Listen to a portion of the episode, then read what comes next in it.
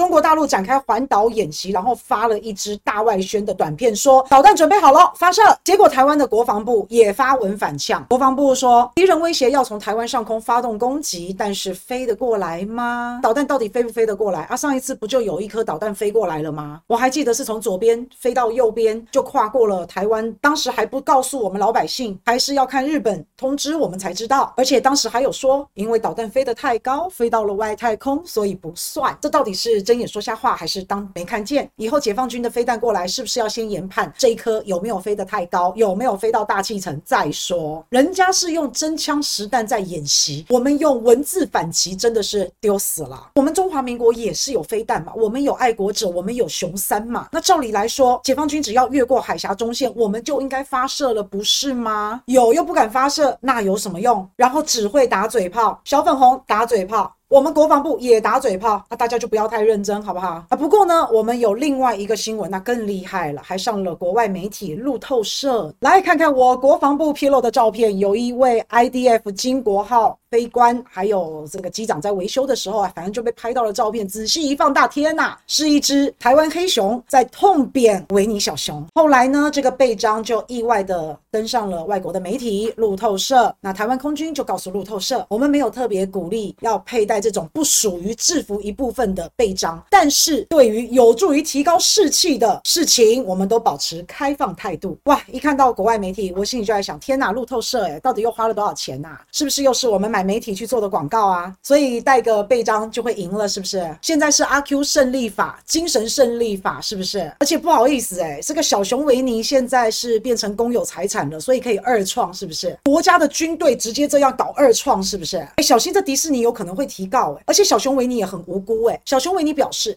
他不想当代理人，他不想打仗。迪士尼也说他不想要当抗中保台的棋子，而且这个臂章有暴力输出的嫌疑。小熊维尼是孩子最爱的卡通人物，你这样殴打他是在表示我们台湾黑熊很暴力吗？你用这样子的方式根本是伤害了孩子们幼小的心灵，而还在沾沾自喜。请问一下，这一次共军环台演习那么多的飞机架次，我们台湾到底做了什么？我们的 IDF 打得过人家的歼十六吗？所以现在已经幼稚到要利用这种臂章来代表我们国家的军队很厉害，是不是？那如果这么厉害，挂个臂章就可以了。那下一次我们就念咒语，我们就做法，我们就拿那个符，有没有？连武器都不用了，就多印一点符纸就好了。那这不就是神功护体，刀枪不入义和团的概念吗？还好意思提到国外媒体报道，我都觉得丢脸丢死了，丢到国外了。我个人觉得这个徽章非常有创意啊，我觉得很可爱，也很逗趣。但是适合在国军制服上出现见吗？国军的臂章是可以乱挂的吗？请不要拿无知当有趣，好不好？这个很不伦不类耶。那因为空军有说嘛，对任何有助于提高士气的事情都保持开放态度。那那我也可以挂臂章嘛？你看，你看，我还上校，我那弄几个星星，我还是将军哎，我也觉得好提振士气哦。一个二等兵可以这样子穿哇？那如果要更提振士气，那我觉得应该挂你女朋友的照片，就不得体嘛。那我们自欺欺人真的也没有用，好惨哦。带个臂章就可以提升士气，臂章可以。乱挂吗？所以军事没有比人家强啊，我们就搞背章嘛。这个水准真的是啊，还有一堆人被政府洗脑，觉得这样好棒，这样吹嘘一点意义都没有。海峡中线都失守了，我都不知道国军在嗨什么，是自我感觉太良好，是不是？人家是全新的第五代的战斗机，都高科技、高精密度的，我们是老掉牙的，人家不要的即期品或是二手货。可是这就是台湾目前的写照。